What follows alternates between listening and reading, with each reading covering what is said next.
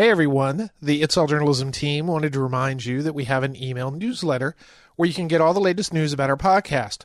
Go to our website, itsalljournalism.com, and follow the link to subscribe. Thanks and enjoy the episode.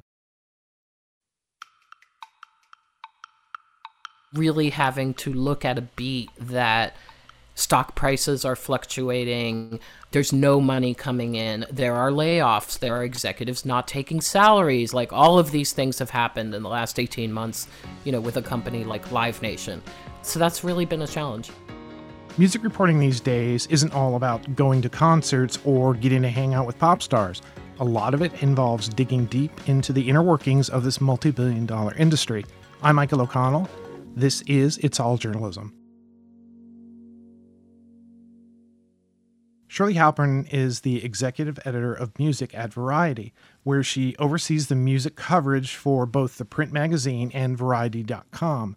Shirley recently moderated a panel of women in music media about their experiences leading in the era of COVID 19. Shirley, welcome to It's All Journalism. Thanks so much for having me. It's great to have you here because you, you have very kind of interesting history, and, and uh, I'm really looking into looking forward to finding a little bit more about Variety and the music reporting that you've done. So, first of all, tell me a little bit about yourself. How did you get involved in journalism and and uh, music journalism in particular?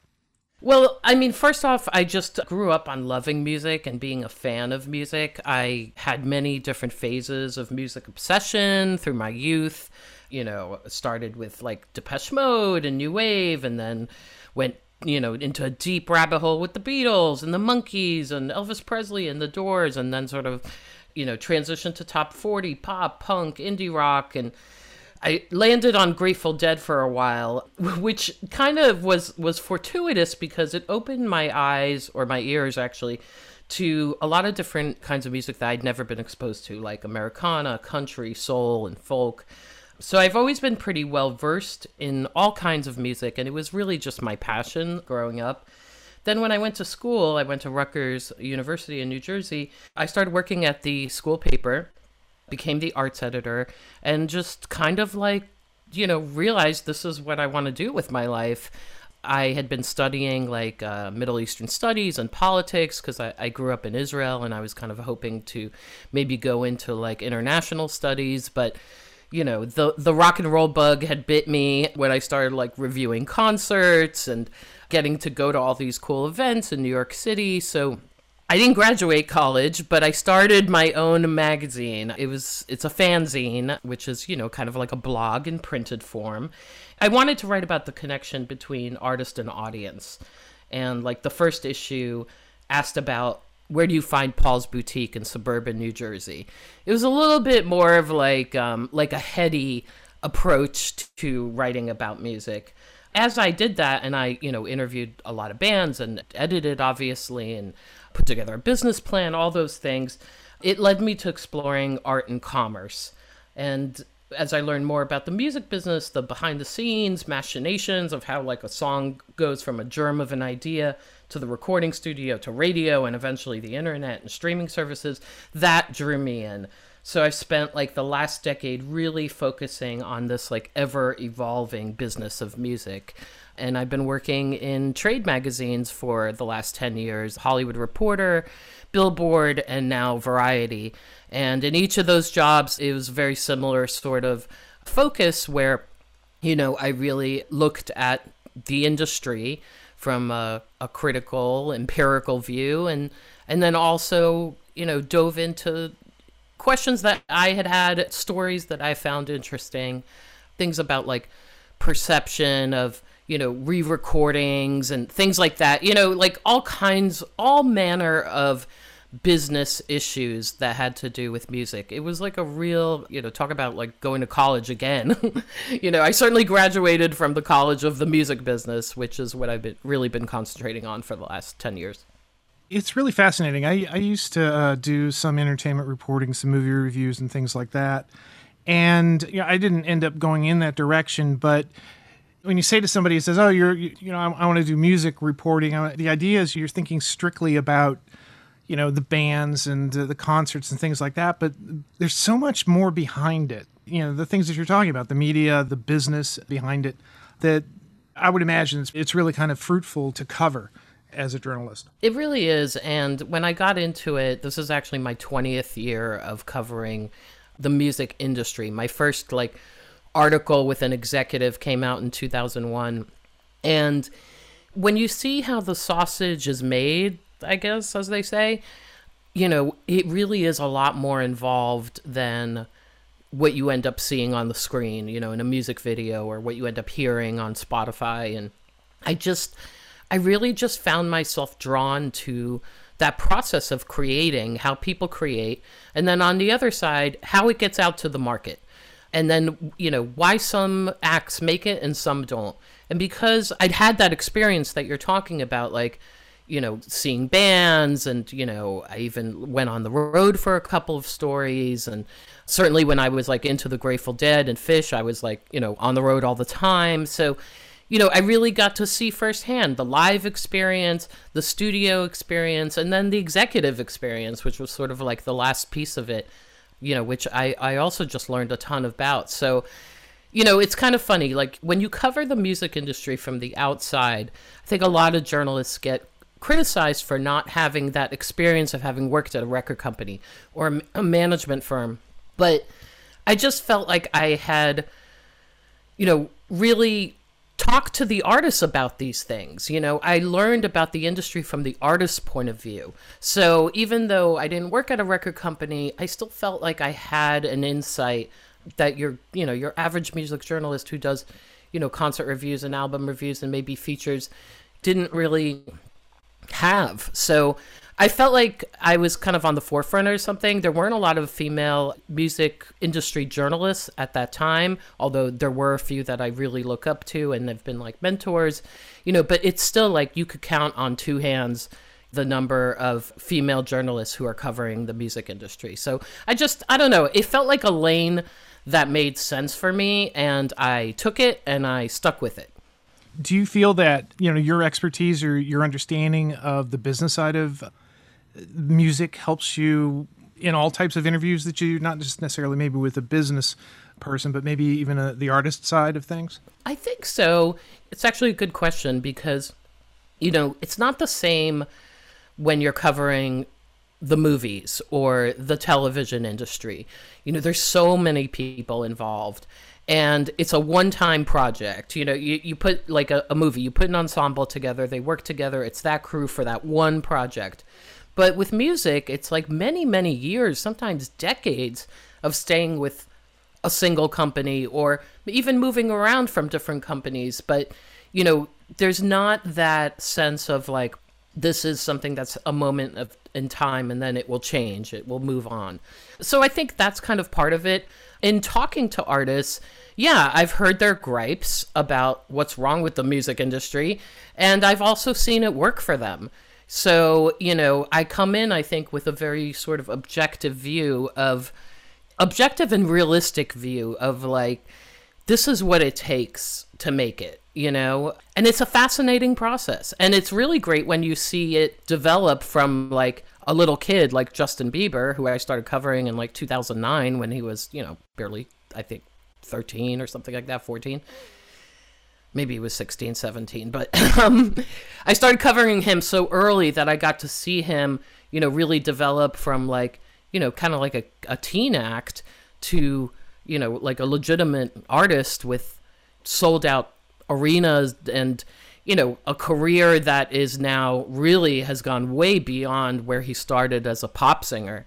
So, you know, that's been really great too to just see an artist go through this like, you know, circle of life that is the music business. Do you find that, you know, now that you have this sort of perspective on all the different levels of music, has that changed your, your musical taste? Does it change your appreciation for music? Oh, yes, 100%.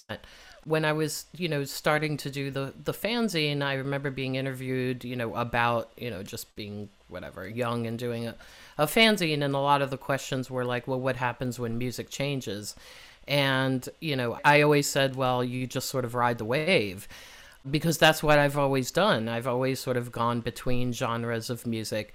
But I definitely, in the last, I would say, like 10, 15 years, have made an effort to really immerse myself in hip hop and in dance music, in you know things that I didn't necessarily grow up on or wasn't exposed to. And I've realized that that question that I was being asked, like as a young person, was actually a very important question because, you know, the musical tastes do change. And you have to be incredibly well versed in all kinds of music to really be a proper music journalist. Like today i could i feel confident like i could write about anything. Like if you sent me to an opera i would be able to come back with a review because i just feel like i i've learned so much about music in general. And that's been great. It's it's been you know really educational and mind expanding to sort of explore other other areas of music i mean i i do like weird stuff. I really do go through a lot of like rabbit holes like you know one day it'll be like cambodian pop music from the 60s and you know or i'll listen to like what's coming out of africa like what, what's the afrobeats situation right now or you know like i really do just bounce around. And it it made me realize that again that when i'm weighing like did I get into journalism, music journalism for journalism or for music? I really think it's actually weighted towards the music in my in my mind. It's almost like food that you you try different types of foods and you develop appreciation for them as you as you sort of expand your palate. No, exactly, a hundred percent. And your you know your tastes get more refined, and you're open to trying other things, and it's very similar. You say this is your 20th year as a music journalist, and that 20 years is, I mean, that's the pretty much the span of digital media, what we consider digital media. Even though there was stuff before that, it was really kind of around the 2000s that things sort of started to move. You know, 20 years down the line, it, what, what is different, do you think, from what music journalism is when you started or was when you started? Oh my God. Another really good question. I came up in a time when the rock journalist was the sort of heralded profession, right? Uh, we all know the movie Almost Famous, which came out right around the time that you're talking about, 2000, 2001. That dream of like, I want to be among musicians and I want to be on the road and, you know, I want to write about things from a really introspective or intellectual point of view or, you know, whatever it is. I think that that's what I came up in. And that's a very old school, traditional form of journalism.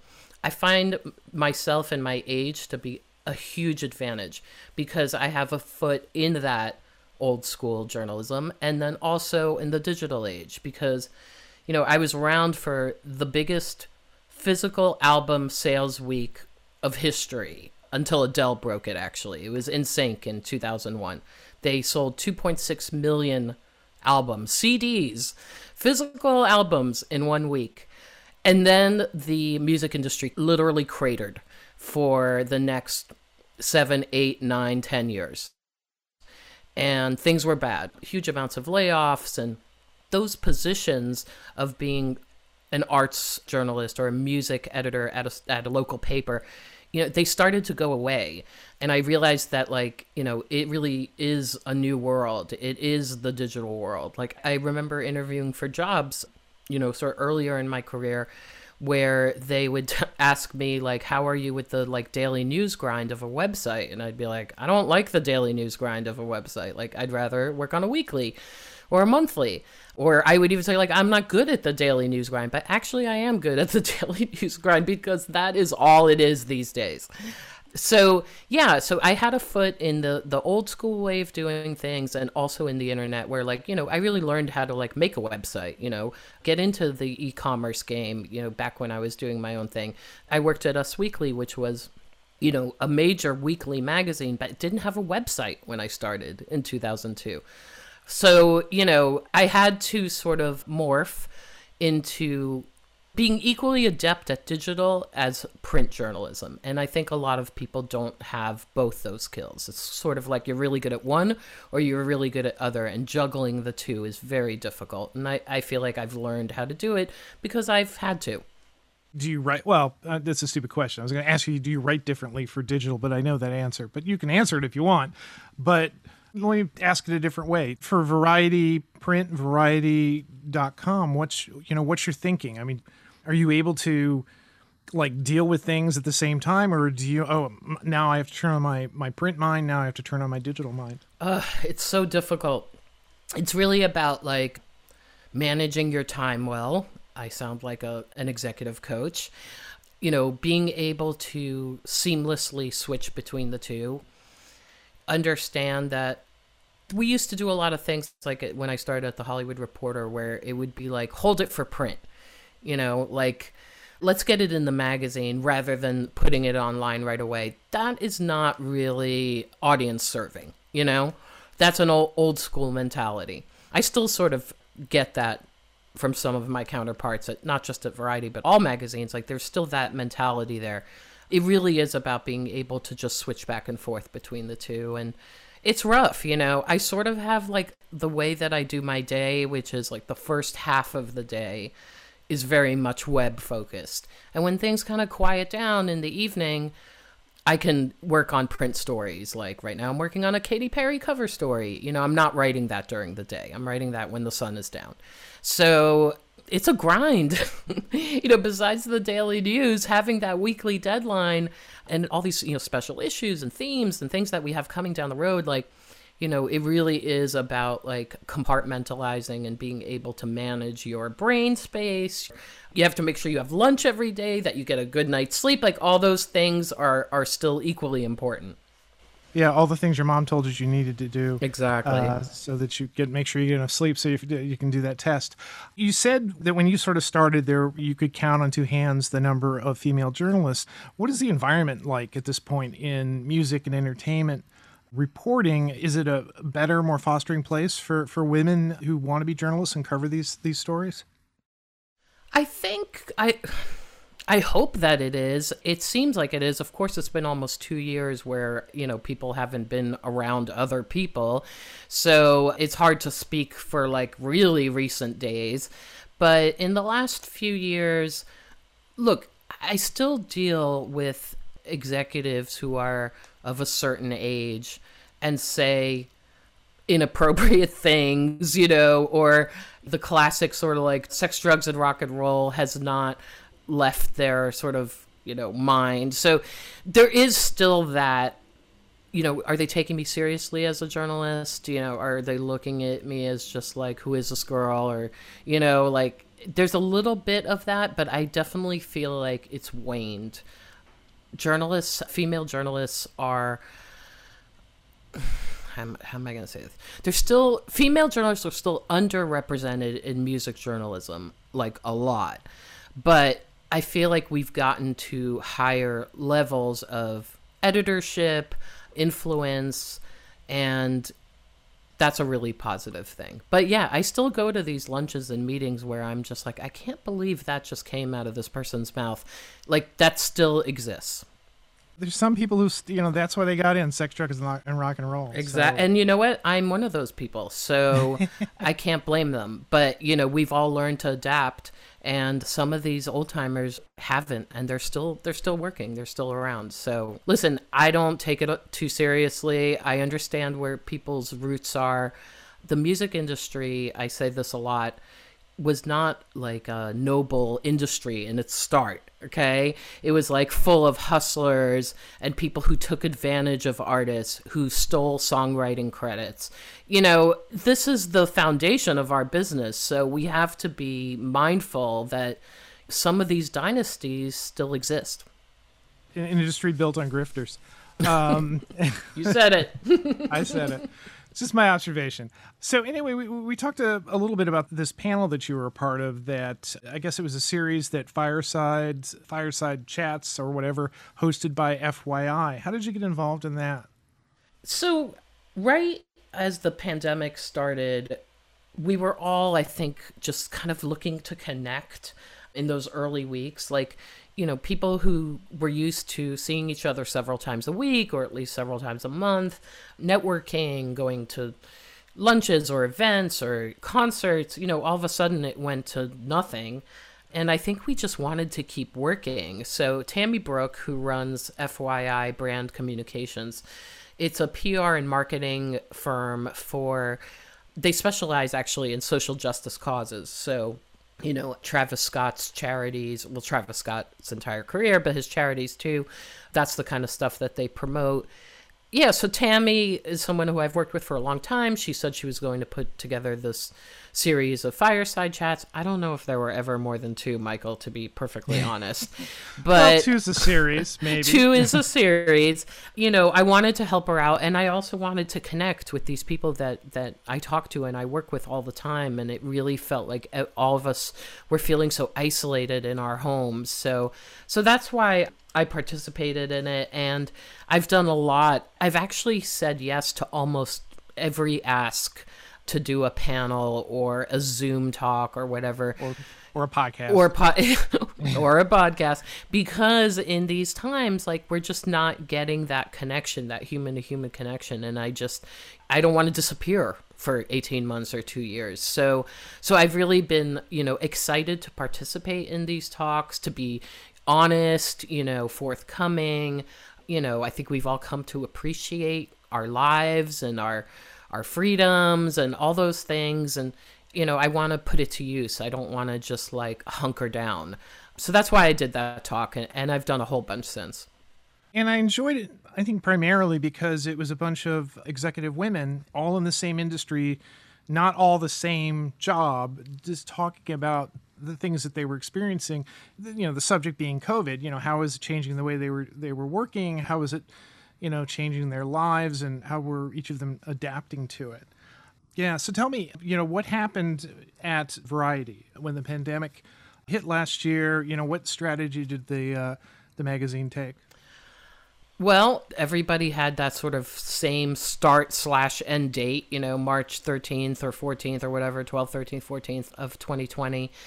A lot of people haven't been back to their offices since. The building has been, you know, functioning, but not full of people.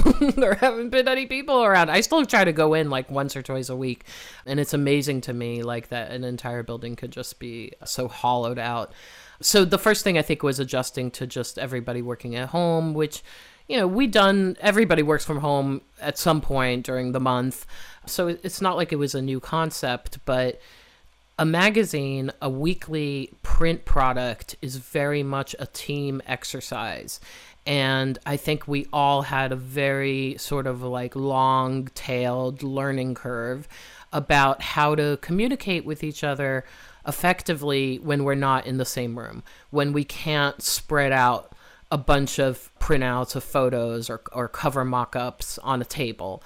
In some ways, it's been good. I think the Zoom, the fact that you could see who's speaking or who wants to speak, I think has been great. You know, sort of encourages people to speak where, like, in a, in a conference room, it doesn't always.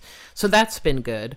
But the coverage not the coverage but the actual production of the magazine has been really challenging and variety puts out 50 issues a year and does these extra editions during award season and they do these um, daily well they're called dailies during film festivals like cannes and toronto.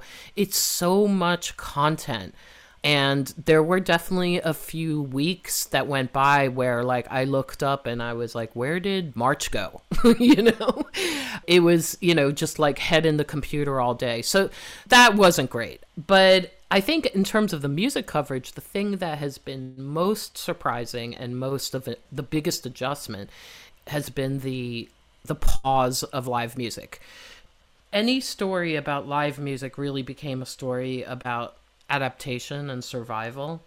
You know, the concert business had been such a cash cow for so many years and just constantly running at top speed. And I personally never expected to see, you know, such a massive industry go from 100 to zero in such a short span of time and covering that has been challenging you know again just like in the absence of being able to go out and network and talk to people you know it's really it's really meant a lot of like working the phones. The old school journalists uh, you know how to do this and that's that's what it's been like to try to cover how agencies promoters venues artists are you know going to change the way they tour so that people don't get sick coming to see their live show you know, it's also been a huge cash crunch for artists that are used to, you know, not only getting touring revenues, but really relying on them. So that's been interesting to cover. How are they, you know, making up for that loss of revenue, whether it's an online performance, like a streaming performance that someone buys tickets for, or within a video game, or, you know, all of these sort of like interesting ideas and have emerged in the last couple of years that concern live music. But the thing that makes me super sad is that I kind of weep for the youth that has no concept of concerts. Like if you were 11 in 2020 um, and now you're 13, you know, and maybe you love Harry Styles, but you've never been to a concert, maybe you'll see him on this tour, but you're not going to get that experience because of all the COVID restrictions. It's like you can't just like let loose the way that people do at concerts.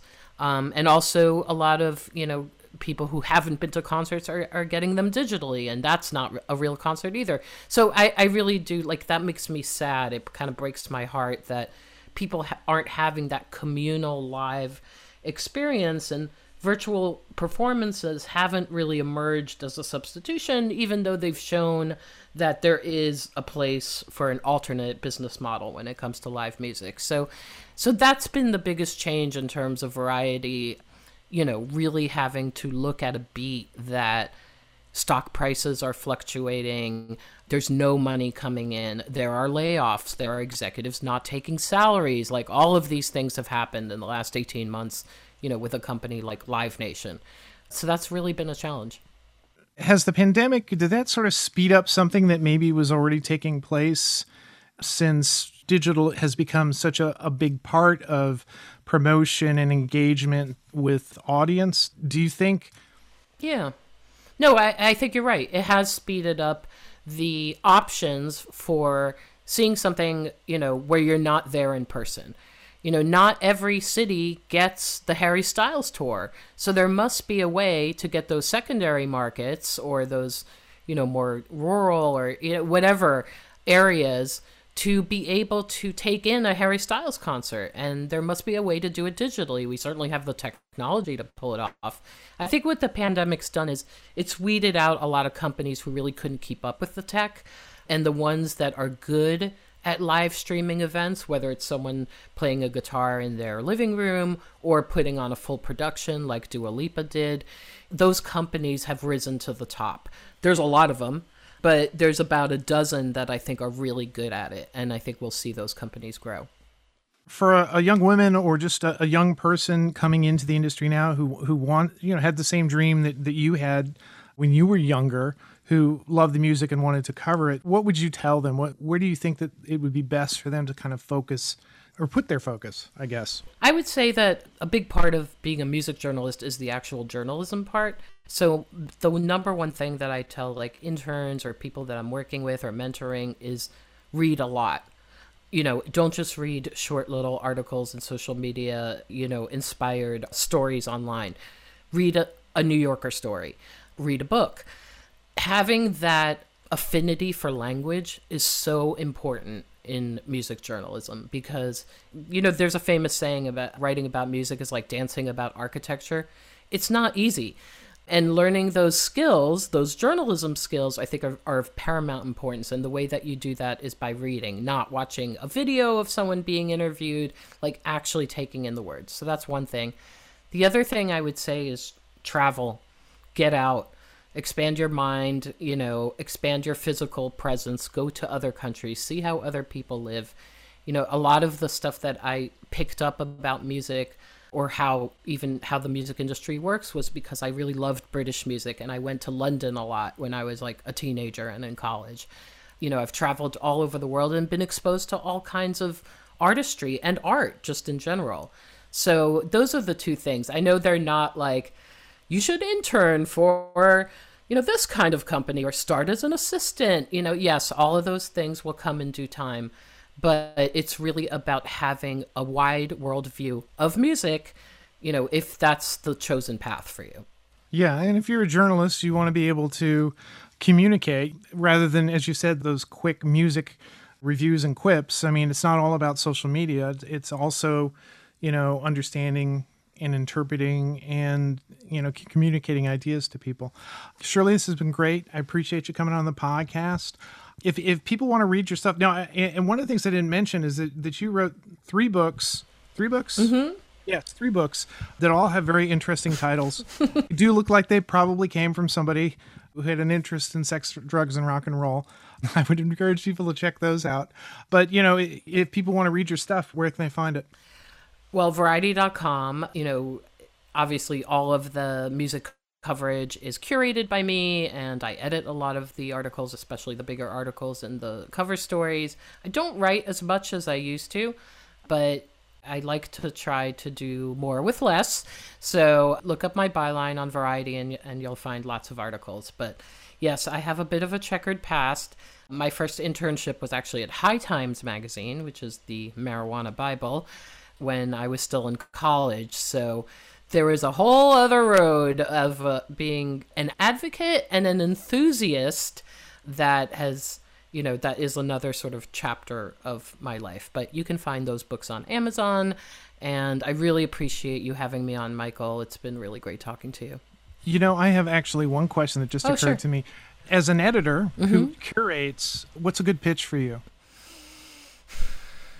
What's the business story that has to be in there even if it's something like this artist isn't signed but has x y and z going on or has brought in x number of uh, dollars in revenue on on his or her own. That's the story that i'm looking for. I'm always looking for the business angle. You know i love the artistry of music and I love consuming music, but when it comes to variety, it's all about how does this impact economically. Shirley thanks for coming on the podcast Thanks, Michael. You've been listening to It's All Journalism, a weekly podcast about the people who make the news. You can find out more about us and download past episodes at itsalljournalism.com. While you're visiting our website, why not sign up for the It's All Journalism newsletter? You'll get all the latest info about our podcast, including episode notes and news about live events and upcoming interviews. Go to itsalljournalism.com to subscribe. It takes a lot of people to create an episode of It's All Journalism. Nicole Grisco produced this episode, Amber Healy wrote our web content, Nick Dupre wrote our theme music, Emilia Brust helped with our booking, Nicholas Hunter provided a web assist, and I'm your host, Michael O'Connell. Thanks for listening.